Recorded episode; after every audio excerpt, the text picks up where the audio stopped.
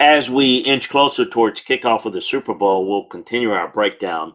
Uh, today, we're going to take a look at Kansas City's offense versus San Francisco's defense. Tomorrow, we'll take a look at the San Francisco offense versus Kansas City's defense. Of course, we'll cover special teams uh, in our complete breakdown, our final breakdown on Super Bowl Sunday morning. So make sure that you keep it here uh, on the Landry Football Podcast Network. Subscribe, like, and share the Landry Football Podcast Network on Apple, on Spotify, wherever you get your podcast.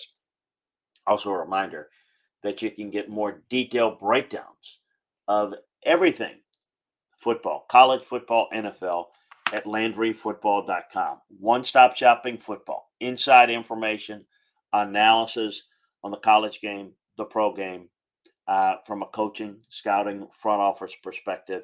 If it involves players, teams, coaches, schemes, we got you covered at um, LandryFootball.com. Take advantage of the scouting season offer. It's the best deal that we've got going. You can try it out for a month, you can try it out for six months. But our scouting season offer, the 12 month package, is the best deal that we have going. So there were points in the season when it looked like not even Patrick Mahomes and the great Andy Reid could elevate this Kansas City offense. The receiving corps didn't have a, a dependable receiver, made mistake after mistake, dropping balls. The receivers' low floor was always a very realistic possibility, considering Juju Smith Schuster, who was productive last season, left in free agency. And the Chiefs didn't allocate many resources to replace him or improve that group. Um, they instead gave tackle Jawaan Taylor a four year, $80 million contract, making him the second highest paid player on the team the results haven't been very good as Taylor has allowed five sacks and 47 pressures while committing 20 penalties. It's something that's you know not going to be talked about for a team that's going to the Super Bowl, but a team that maybe is floundering. People point to that as a mistake.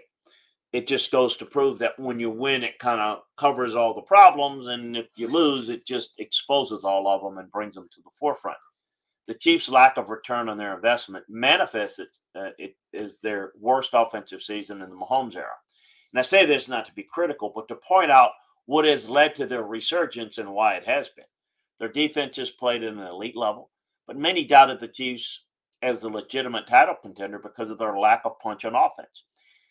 Should have known that Reid and Mahomes would find a way. Despite their flaws, they've improved offensively during their playoff run their efficiency per snap in the regular season was a minus 0.2, ranked 11th in the league. In the playoffs, despite playing against the best defenses in the league, uh, the Ravens in particular, in one of their three playoff games, their efficiency increased um, in to put them in the top three in the regular season rankings. That's how much improvement they've made. Some of the changes made offensively were necessitated by the weather. They played one of the coldest games in history against the Dolphins, played in another cold weather game against the Bills the following week, and in the rain in Baltimore. In the playoffs, they increased their usage of multiple tight end sets by 9.5% and decreased their um, their uh, cook index by 5.5%, meaning they're running the, the ball more in neutral situations. The 49ers defense has trended in the opposite direction during the playoffs. In the regular season, their defense of, efficiency ranked 12th in the league, and their points allowed per drive ranked eighth in the league. In their two playoff games, their defensive efficiency per play was minus, uh, uh, 0.10, and they allowed 2.6 points per drive. Those two figures would finish below the Cardinals, which ranked bottom of the league in both in the regular season. However, the 49ers have plenty of playmakers, including Nick Bosa and Fred Warner two games is a is a small sample, and they've been a borderline top ten unit in most metrics during the regular season. Their playoff output doesn't accurately reflect the quality of their overall defense, but it does show that they've got some glaring weaknesses. So some of those weaknesses coincide with the Chiefs, who are excelling at right now. The 49ers are struggling against multiple tight end sets and trying to defend the run. So let's take a look at this matchup here and see how it might play out. Again, San Francisco during the regular season looked really good. Is that more of who they are? Can they revert back to that, or are we going to see the playoffs, playoff Niners, which haven't been good enough? The Niners, against designer runs. Their inability to defend the run was evident the regular season, but it's been exacerbated in the playoffs. In the regular season, they're ranked 27th in defensive run success. In the playoffs, their defensive success rate dropped to 49%. The 49 49ers are a single gap attacking defense. Their defensive line is built to get upfield to try to create negative plays or rush the passer. Offenses know exactly how to punish their aggressiveness with tosses and traps. The Packers and Lions ran toss, crack plays at them relentlessly. So, point one Niners have not been really good defending the run. Statistic may tell you that they're a little bit better. Why? When you play 18 games, 17 games over an 18 game week schedule, um, you're going to play some teams that are not good enough and will inflate falsely your success rate. The Chiefs had success running toss plays against the Niners in their 22 regular season matchup, and this season against the Jets, who run the same style of defense with head coach Robert Saleh, the former 49ers defensive coordinator. The Chiefs are primarily a shotgun team, so they have to run their crack toss to the same side to which the back is offset. Um, you know, they'll have Isaiah Pacheco offset to the left and toss the ball to the left. Uh, often they'll do it in 13 personnel one back, three tight ends, one receiver, and a motion tight end, Travis Kelce, to the left, and another perimeter blocker. Um, the most important block is the crack block, back block by the receiver. In the Super Bowl, look for the Chiefs will likely run towards in Chase Young as the Packers and Lions did. Young does a poor job and has done a poor job against crack blocks. And he has to do a better job of understanding when he's likely to get cracked, then adjust his technique accordingly. Being able to uh, to key in on the formation to predict what the Eagles, uh, excuse me, what the Chiefs do is very difficult. Uh, Andy Reid is as good as any coach ever at using eye candy to manipulate defenses. He'll come into a game with a multitude of ways of running the same play. That's his strength. He'll just run the same play and dress it up differently. Whereas Kyle Shanahan, he's consistent with his condensed formations. So it looks all the same, um, but you know he'll do different things with it. Against the Niners in 21, the Chiefs gashed the defense on fly sweeps from under center and uh, tap passes in the shotgun. The idea is to quickly go horizontal against a defensive line focused on getting vertical. A fly sweep is a handoff to a receiver going in motion to get outside. Usually on fly sweeps, the ball carrier wouldn't have any lead blockers. Against the Niners, the Chiefs left both the play side defensive tackle and in unblocked and release blockers downfield. Blockers on fly sweeps typically go in the opposite direction of the sweep to entice the defense to flow that way. But because the 49ers are so focused on getting vertical, the play side blockers just had to take a step to the left before releasing downfield to the right. The 49ers will undoubtedly work on containing the ball against the run um, in the re- remaining part of their practices, but it's going to be difficult to change how they've played philosophical since um, Kyle has been the head coach there. Becoming more passive on early downs will leave them susceptible against the pass, but based on how they've been gashed in the playoffs, I don't think they have any choice. Um, I think one matchup that's going to be interesting and we need to keep an eye out on is the mismatch of Nick Bosa against Taylor. Um, Bosa is good at everything. Against pass pros, he's able to win in any manner. He has a pass rush plan. Uh, he's also reactionary, so he can make a tackle wrong based on his set, even if it's not his initial goal. The Chiefs tackles got beat inside a lot against Baltimore. So I'm guessing Bosa might have an idea to power through them inside. But then again, it'll be a coaching point for the Chiefs. And also, you have to be sure you don't get op- open the door for Pat Mahomes to break up um, uh, the pocket. The outside runs will make Bosa think twice about getting upfield, but the Chiefs also will chip him every time they call a play with routes that need time to develop. And they'll come from different uh, players and different situations and positions. They'll roll away from him. They'll cut him when they roll his direction. They will account for him on every pass. There's no question. Um, in 21, uh, Andy Reid had an extensive game plan designed around neutralizing Bosa. Still had a sack, drew a holding penalty, but Kansas City neutralized him for most of the game. The idea is you got to make him wrong at every turn. If he wants to be aggressive upfield, you run jet sweeps, tosses, and screens.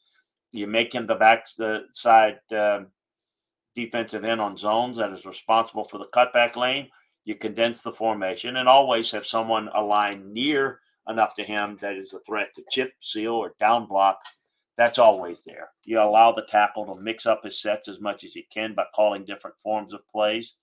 Um, you know, the Chiefs will also force Bosa and the 49ers pass rush to move laterally with rollouts. Against the Ravens on fourth and two, the Chiefs ran one of their favorite short yardage plays, a rollout with a rub concept to the right. On the play, the play side defensive end was left unblocked, but the offensive line for the running back, um, you know, to block. The end had to quickly redirect outside and then deal with the running back coming at him with speed. Usually the back would cut the end. Running back uh, Clyde Edwards-Helaire stayed on his feet, but did a good job of getting to the end's outside shoulder to protect Mahomes. The receivers did a bad job with their spacing on the play, and they were both covered um, by one defender. The play is usually dead at this point, but Mahomes was able to look backside to Kelce on the crosser, made a pay, perfect throw across his body to a well covered Kelce. So it's what I always say is you can have great game plan and great situational adjustments. But football is often what happens after the snap. It's mostly what happens after the snap, I meant to say. And that you can get looks pre snap and you can be prepared pre snap. But it's post snap when you're not right. And, and very often you're not right. And you need to have a playmaker to make it right. In that case, Mahomes made it right. Andy Reid likes to call the tight end screen in the red zone because um, he's got a great, uh, an athletic guy who's physical. It makes a lot of sense. Kelce scored on a touchdown against the Bills in the divisional round. Um, they did it out of 13 personnel with all three tight ends lined up left of the formation. Thought the Bills played it relatively well, moving horizontally, but the Chiefs tight end and the offensive line did a good job of zone blocking to the perimeter. Kelce got into the end zone unblocked. This is a play that the 49ers should expect to see in this one. So, uh, this is just a small sample size of the ways that Andy Reid will have his game plan to neutralize the 49ers' aggressive front. The 49ers have seen these plays before. Good idea of what's coming. Just hard to anticipate because of how Reid dresses up his concepts and mixes up his play calling for the 49ers to win. Their ends have to dominate the Chiefs in the run and pass game, but Andy Reid's not going to make this easy. So, uh, a couple of things. What if Joe Thuney can't go? He missed the AFC Championship game with a pectoral injury. Uh, Nick Allegretti played poorly against Baltimore, giving up four pressures and a sack and struggled to sustain anything in the run game. If Thuney can't go, the 49ers will have a huge advantage with Arik Armstead or Javon Hargrave lining up across from Allegretti. So they're going to have to play, uh, uh, prepare for that as well. In essence, I think that Kansas City will have to outscheme against the Niners defensive front. I think the Niners defensive line has really underachieved. I just think the Chiefs offensive line quite frankly uh, played better in the playoffs than they had during the regular season, particularly against Baltimore. Um, talk about Mahomes a little bit and how he's evolved. I think everybody knows how great he is. People will say, well, he hasn't been as good a year statistically. No, no, no. Statistically doesn't tell the story. He's taken his game to the next level from a mental perspective. His pre snap reads and his ability to master the game have shined through the playoffs. Um, you know, Mahomes' ability to navigate the pocket and his understanding of what the defense is doing pre snap is next level good. They have a really good pressure plan. He has a very good understanding of how you're bringing pressure. The defense, you know, created a ton of pressure for them than they had previously, and the organization has invested massively on the defensive side. So with that, you know they've done a good job of cultivating that and growing their defense. They won a few possessions in a row um, uh, in, against Baltimore without scoring, trusting their defense and playing field position. You know, that's the difference. If you go back and people will talk about the seminal moment being on Christmas Day against the Raiders. Well, Mahomes was forcing it, and there was frustration. There was frustration with the drops. They decided at that point look, we can win with our defense in the running game, and we're going to be prudent with our decisions with the ball, and we're going to win games this way. And this is our best chance. And it's netted them a trip to the Super Bowl.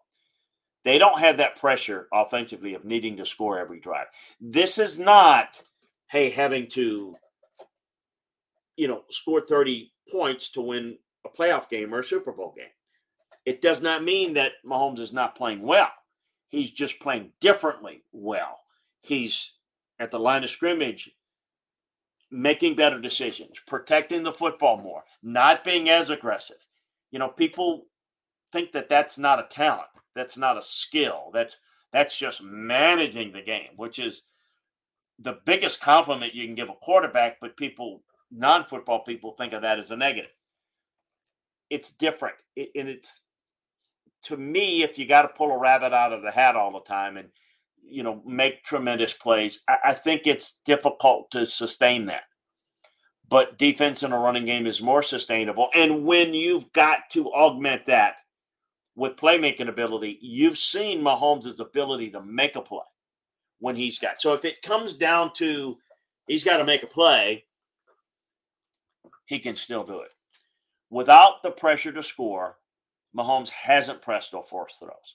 He hasn't had one turnover worthy play in the playoffs. Not one. He can still create and make plays outside of structure when he needs to, like the fourth down against the Ravens. But it'll be difficult for the Niners to force him into negative plays. I think the other thing to look at when the Chiefs have the ball is who's going to cover Kelce. There's not a lot of good answers uh, against this Chiefs offense, but defenses have chosen to play it out of man against them. No team in the regular season saw more man coverage than Kansas City's defense, uh, as defenses don't respect the Chiefs' receivers' ability to beat them downfield. Uh, the Ravens have had some success playing man against the Chiefs, but um, they have Kyle Hamilton, one of the few defenders in the league that can hold up one on one against Kelce. Kelce still beat him for a touchdown on a double move, but he can handle him better than most. Uh, Hamilton uh, had him tightly covered, but the throw was perfect. Uh, the 49ers play predominantly zone, but they'll have to play a little more man than they're used to against the Chiefs, or Mahomes will pick them apart underneath, and their pass rush won't have a chance to get home. The problem is they don't have a defender who can match up with Kelce and man. Last season they had uh, Tashaun Gipson match up with him, but after getting burned, they switched to Jimmy Ward. Ward was the 49ers' best option. He's no longer on the team. Nickel Deommodore Lenoir is a feisty and uh, player in coverage, but he's only 5'10, and he'd get physically overwhelmed if they play him and man against Kelce. Against the Chiefs, you have to throw some curveballs. I wonder if coordinator Steve Wilks, who's known to take some risks, will have a corner um, Charvarius uh, Ward match up with Kelsey on critical plays rather than waste him covering less prominent threats. And if that's the case, do Rashee Rice and the, the Chiefs receivers step up and make plays? So those are some breakdowns. So some of the keys of Kansas City offensively against the Niners defense. Again, we'll take a look at the Niners offense against the Chiefs defense tomorrow. So make sure that you check it out. You want more detailed breakdowns on this topic and others in the NFL? Head on over to LandryFootball.com. Take advantage of our scouting season offer today. Folks, it's less than $10 a month if you try it out for a month. It's cheaper than that if you take advantage of the six month package. The 12 month package is the cheapest deal we have yet. Always great to be with you. A reminder again subscribe, like, and share the Landry Football Podcast Network for free. If you haven't, that way you'll get notified of any and all of our podcasts. Appreciate you joining us. Talk to you again next time, everybody.